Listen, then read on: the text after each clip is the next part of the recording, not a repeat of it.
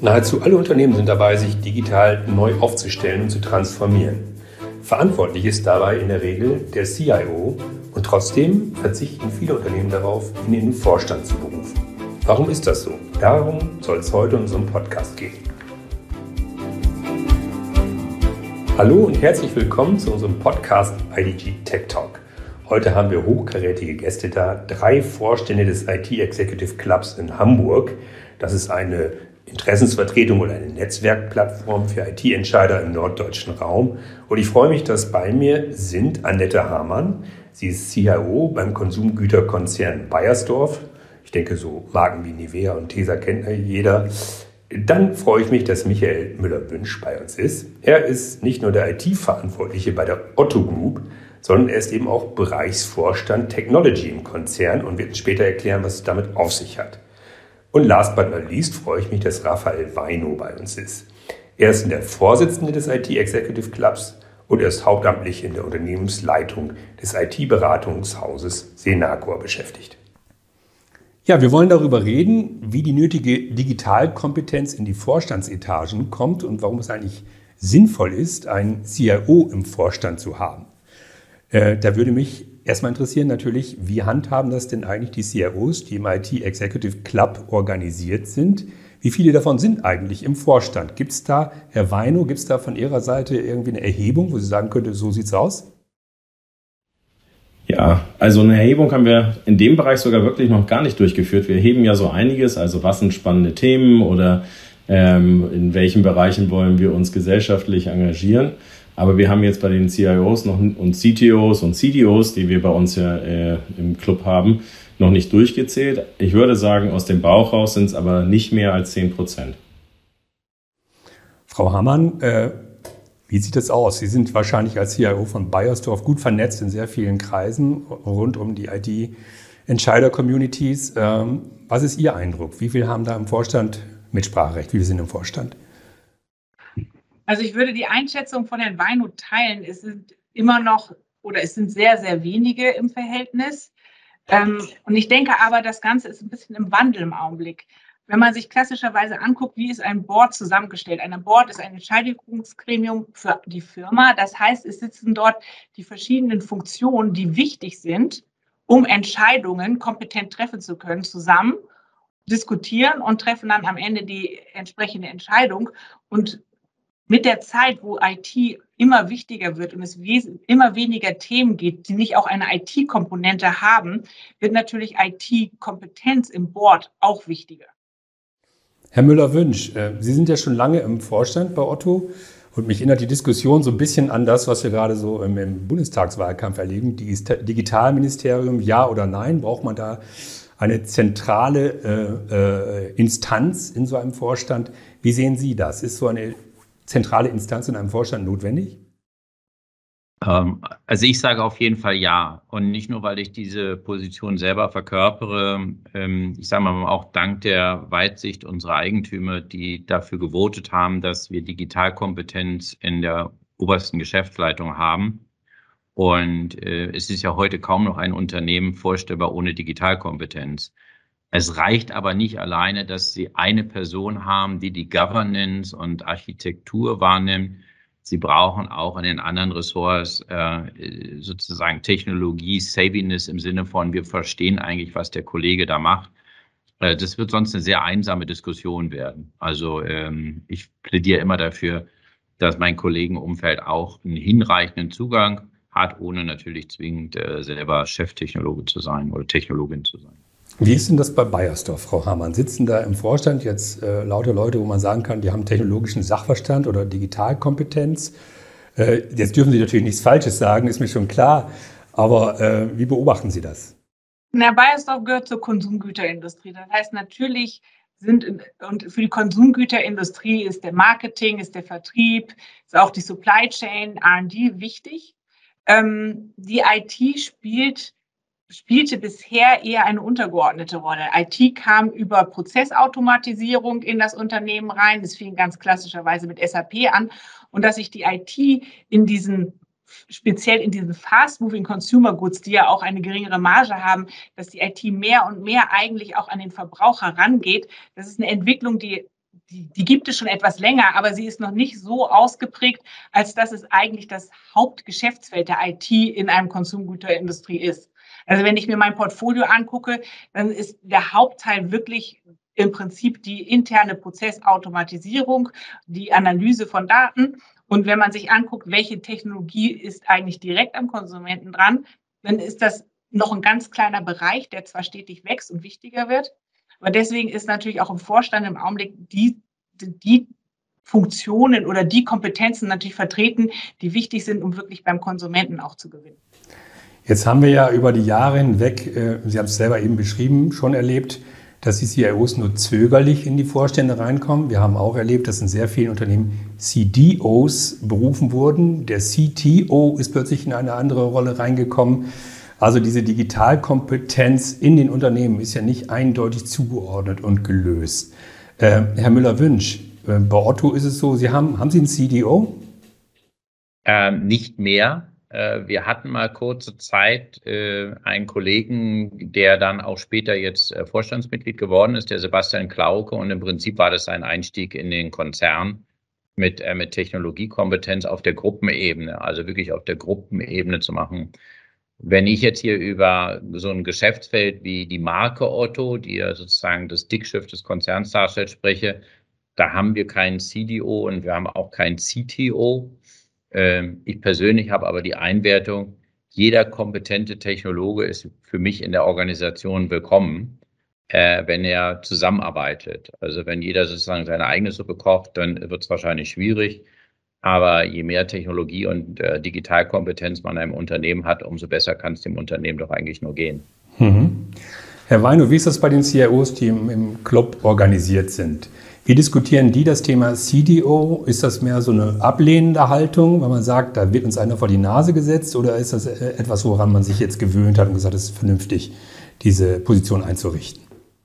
haben wir ja nicht nur äh, CIOs, sondern wir haben ja auch CDOs und CTOs. Insofern haben wir alle drei Rollen dort und ich selbst beobachte, dass das teilweise auch eher eine Frage des Unternehmens ist, wie er die Rolle sieht und bezeichnet, als jetzt zwingendermaßen, dass ich auf der anderen Seite beobachten würde, dass im Club darüber jetzt sozusagen Spannungen im eigentlichen Sinne existieren.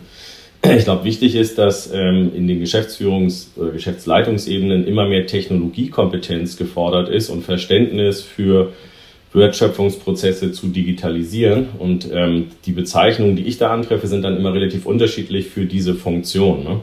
Insofern ähm, im Club sehe ich, dass die meisten CDOs, weil wir sind ein technologisch getriebener Club, äh, dann eher aus einem IT-Background kommen. So etwas gibt es natürlich auch mit einem business-getriebenen Hintergrund viel stärker, solche Rollen teilweise. Insofern im Club ist es relativ homogen, unabhängig von der konkreten Bezeichnung, die die Person dann hat. Hm. Jetzt ist es ja so, wir haben es vorhin gehört von Frau Hammann, äh, Prozessautomatisierung war eigentlich das Thema, das äh, die IT in Unternehmen sehr stark getrieben hat. Aber in der Digitalisierung gehen wir ja viel, viel weiter. Wir reden über digitales Marketing, wir reden über Plattformstrategien, wir reden über Customer Experience. Und das sind ja Aufgaben, die äh, auch in den Vorständen ganz verschiedene Funktionen angehen. Ähm, jetzt ist ja die Frage, muss man nicht eigentlich äh, diese zentrale Funktion hinterfragen und in diesen einzelnen Vorstandsressorts sehr viel mehr digitales Know-how aufbauen, um in der digitalen Zukunft anzukommen? Wie sehen Sie das, Frau Hammann? Also ich würde dem auf jeden Fall zustimmen und das ist auch ein Weg, den wir jetzt gerade bei Bayersdorf eingeschlagen haben. Denn wenn wir von digitaler Transformation sprechen, dann ist die Technologiekomponente genau ein Teil der Transformation. Aber was eigentlich viel wichtiger ist, ist ja, dass diese Technologie auch richtig genutzt wird. Das heißt, und wenn man eine, wenn man, das heißt, die Prozesse müssen angepasst werden. Das bedeutet aber zum Teil auch, vielleicht muss man auch die Organisationsstruktur anpassen, weil die Aufgaben anders verteilt sind oder auch anders ähm, ablaufen. Und man braucht auch die richtigen Skills in der Organisation. Weil wenn ich Technologie einsetze und natürlich auch einen Mehrwert über künstliche Intelligenz und was reinhole, dann brauche ich ganz andere Profile in den einzelnen Abteilungen, um da, um durch die Technologie auch dann den Nutzen reinzuholen. Deswegen haben wir jetzt bei Bayersdorf angefangen, im Rahmen unserer Digitaltransformation wirklich uns zu überlegen, pro Funktion, wie sieht eigentlich die digitale Vision der Funktion oder des Bereiches aus? Und diese, und dort wird dann basiert auf dieser Vision eine Roadmap erstellt. Und wir haben auch in dem Sinne digitale Leader, wir nennen sie Digital Leaders, in jeder Funktion und auch in den einzelnen, ähm, äh, in den einzelnen Regionen ähm, eingesetzt, die verantwortlich für die Digitalvision sind, dann eine Roadmap erstellen. Und was wir dann als digitales Transformationsteam hauptsächlich machen, ist diese Roadmaps zusammenzuführen zu einer digitalen Roadmap für die gesamte Firma. Und dieses Transformationsteam, setzt sich das dann interdisziplinär aus verschiedenen Mitarbeitern im Unternehmen zusammen? Wie muss man sich das vorstellen, wie das zusammengestellt wird?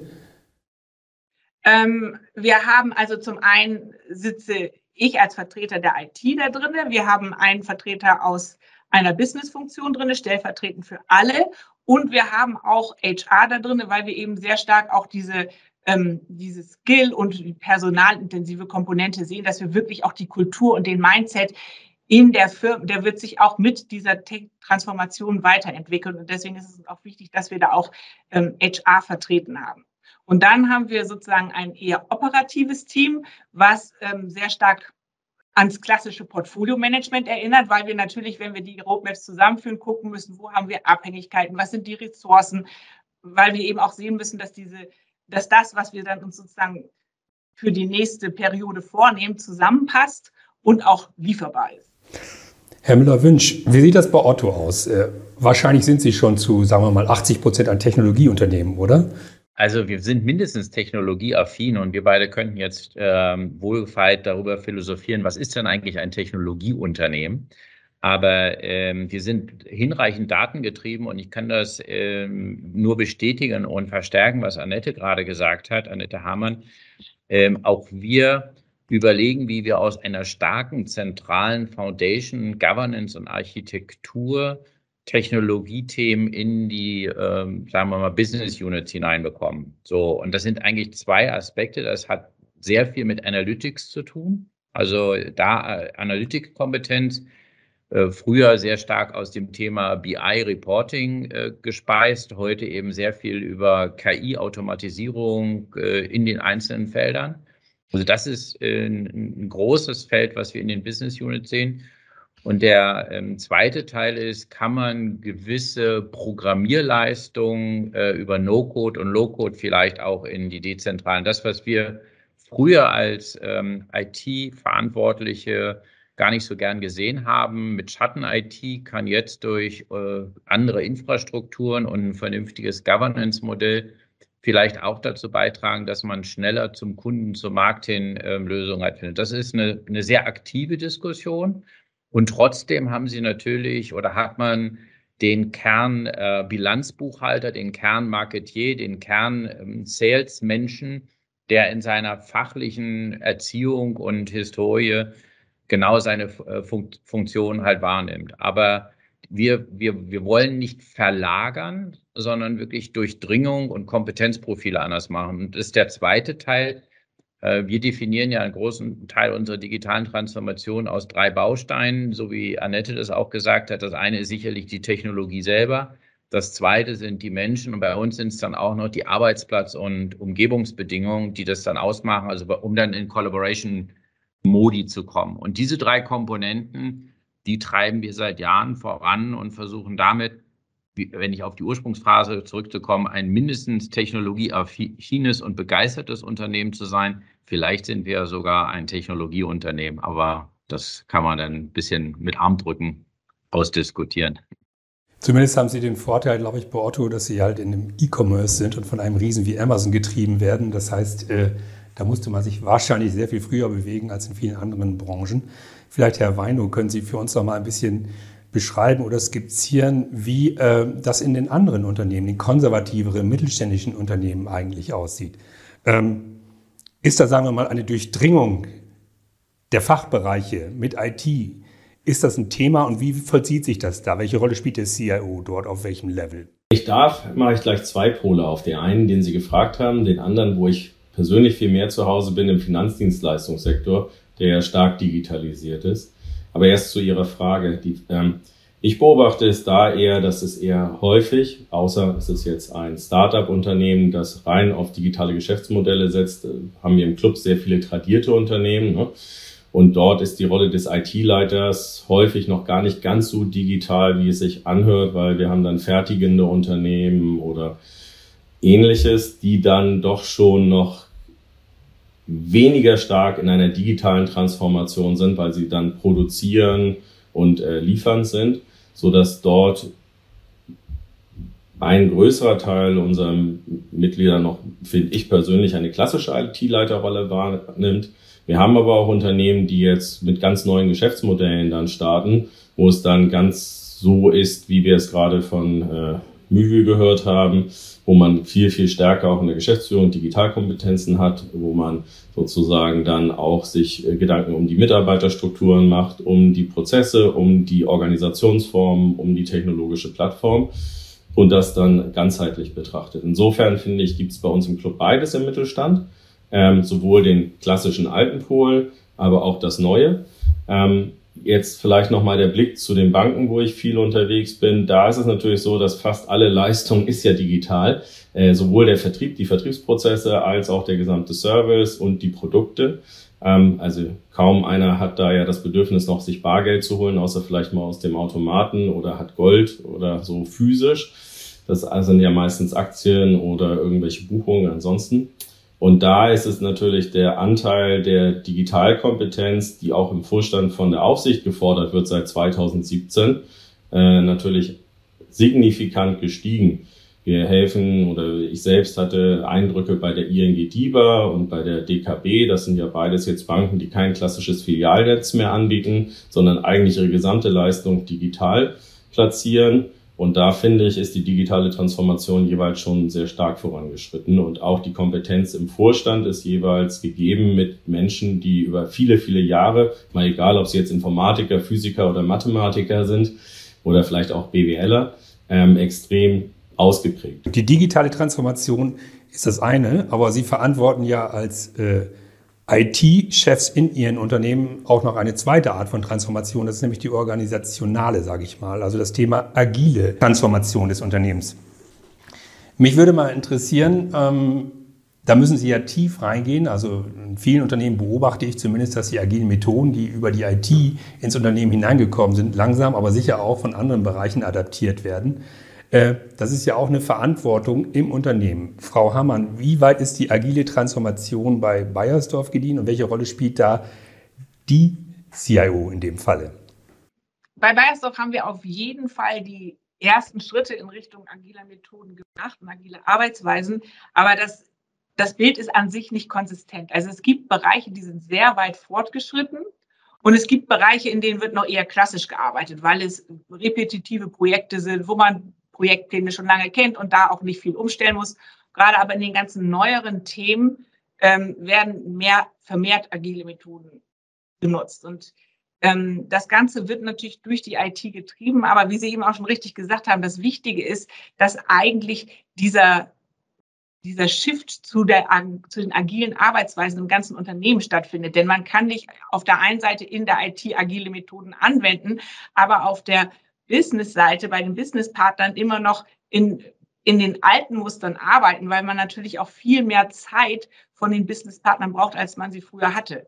Das ist ja zum einen auf der einen Seite natürlich der große Vorteil bei den agilen Methoden, dass man viel enger zusammenarbeitet, sich viel häufiger miteinander abstimmt, auch viel häufiger Interimsresultate begutachtet, testet, ausprobiert, Feedback gibt, umpriorisiert. Und äh, um so natürlich dann am Ende zum einen schneller zu einer ersten Lösung zu kommen, aber auch zu einer Lösung zu kommen, die besser sich an wirklich an den Bedarf des Businesses ranbringt. Und das ist halt etwas, wo wir halt auch sehen, da gibt es natürlich immer wieder Leute, die das sehr offen für sind und die mitmachen. Und es gibt aber natürlich auch in anderen Bereichen Diskussionen, weil man sagt, wir können das gar nicht leisten, wir haben gar nicht so viele Leute bei uns. Und das ist so ein bisschen die Herausforderung, denke ich, die zum, zum einen zu der Prozessänderung noch mit hinzukommt, dass man natürlich auch sich entsprechend organisieren muss, um das überhaupt leisten zu können. Mhm. Herr Müller-Winsch, wie ist das bei, bei Otto? Ist da die agile Transformation aus der IT hervorgegangen oder äh, wie muss man sich das vorstellen? Also wir haben ja mehrere äh, Quellen äh, unseres heutigen äh, Organisationsglücks gehabt. Also eins war sicherlich, dass wir vor fast 27 Jahren mit der Entwicklung von Otto.de ähm, uns mit agilen Entwicklungs- und Softwaremethoden auseinandergesetzt haben. Aber mittlerweile ist das Unternehmen sehr stark damit durchdrungen. Aber ich würde da gerne auch eine Lanze für eine sehr differenzierte Diskussion brechen. Ähm, einerseits glaube ich, dass wir nicht für jedes Problem mit agilen Arbeitsmethoden arbeiten müssen. Das hat, glaube ich, Annette auch eben gerade schon angedeutet. Ähm, wir wissen, dass wir weiterhin gut ingenieurmäßige Prozesse auch sehr gut mit klassischem traditionellen Projektmanagement beherrschen können. Es gibt hinreichende Frameworks, die beschreiben, wann welcher Methoden äh, Werkzeugkasten gut ist.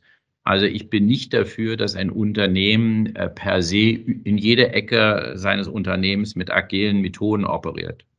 Ich bin auch nicht dafür, dass es auch so eine, eine Modediskussion, dass wir überall über das Thema Produktorientierung und strukturieren. Äh, warum sage ich das?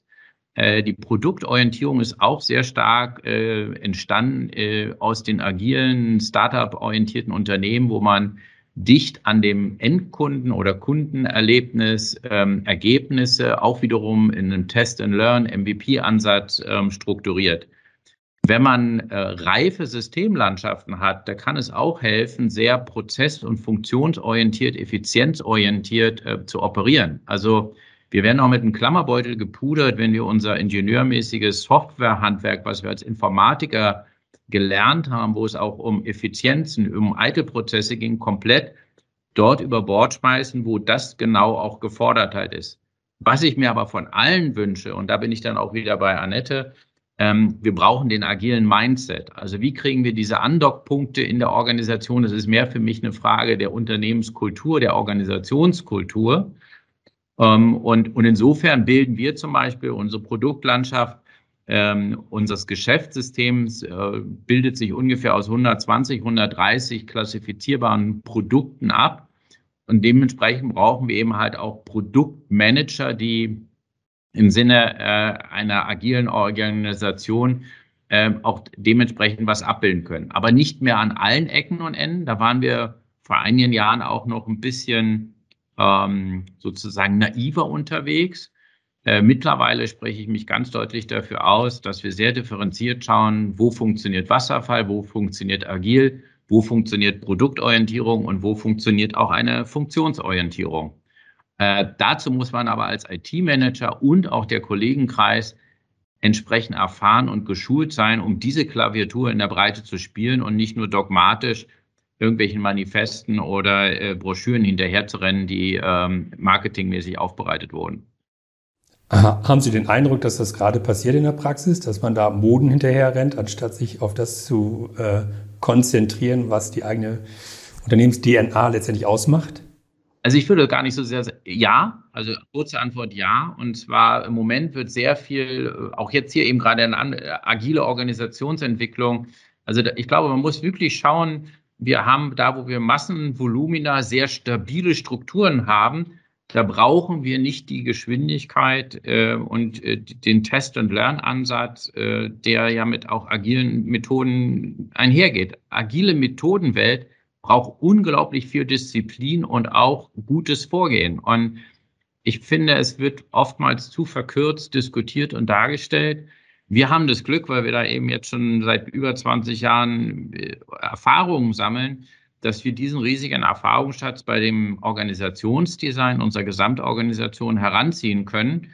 Und ich spreche immer sehr, sehr gerne davon, dass wir weitere Entdeckungsreisen und Explorationen machen. Was ist das nächstbessere, damit wir Painpoints der Organisation lösen und eben halt uns als Organisation auch weiterentwickeln, um ein effizientes, auch durchaus profitabel, weiterhin profitables Unternehmen zu bleiben und das auch entsprechend auszubauen. Also wir haben nicht nur altruistische Ziele vor uns. Mhm. Ich würde zum Schluss unserer Diskussion ganz gerne nochmal die etwas provokative Frage stellen an Sie alle drei, durchgereicht sozusagen. Gehört der CIO in den Vorstand, ja oder nein? Und äh, wahrscheinlich kommt jetzt eine Ja-Aber-Antwort, aber das ist auch in Ordnung. Wer möchte denn von Ihnen mal beginnen? Frau Hammann? Also ich würde antworten, es kommt darauf an. Es kommt darauf an, wie zum einen, äh, wie weit sich das Unternehmen in ein Technologieunternehmen gewandelt hat. Und ich denke, das ist von Industrie zu Industrie sehr unterschiedlich. Und es kommt auch insgesamt darauf an, wie die Technologiekompetenz und die Digitalkompetenz insgesamt in der Kultur der Firma verankert ist. Denn es ist, was ich am Anfang schon sagte, denke ich, das sollte eigentlich der Maßstab sein. Es ist wichtig, die kritischen Kompetenzen in seinen Entscheidungsgremien zu haben, die wichtig sind, ein Unternehmen zu führen. Mhm. Herr Weino? Nicht, dass das zu monoton wird. Also dementsprechend, ich beobachte natürlich insbesondere äh, dienstleistungsorientierte Branchen, die besonders viel in äh, im Internet unterwegs sind. Und da ist auf jeden Fall die klare Antwort ja, egal Finanzdienstleistungsbranche oder ähnliche Dienstleistungsmodelle. Da ist es zwingend notwendig, dass in der Unternehmensführung diese Kompetenz vorhanden ist. Ich stimme aber natürlich zu, wenn man jetzt ein mittelständiger Fertiger ist, der Häuser baut, dann ist es wahrscheinlich weniger zwingend als in der Großteil, im Großteil der Unternehmen im Markt. Wahrscheinlich würden Ihnen jetzt ganz viele mittelständische Häuslebauer sagen, nee, nee, nee, sieht anders aus. Ja, Herr Müller-Wünsch, was sagen Sie? Also ich plädiere ähnlich wie Annette natürlich für eine ganz starke Präsenz äh, von Digitalkompetenz auf der Geschäftsführungsebene. Würde ich ein CIO-Ressort einführen?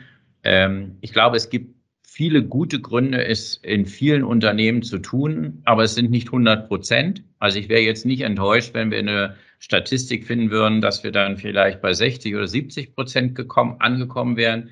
Wir hätten aber damit schon so viel Kompetenz für die Digitalisierung der Unternehmen und damit auch der Strahlkraft in die Gesellschaft auf der obersten Unternehmensleitung, dass wir für äh, die Unternehmen, aber auch für unsere Gesellschaft, glaube ich, einen großen Beitrag leisten, wenn kompetent mit Digitalisierung umgegangen wird.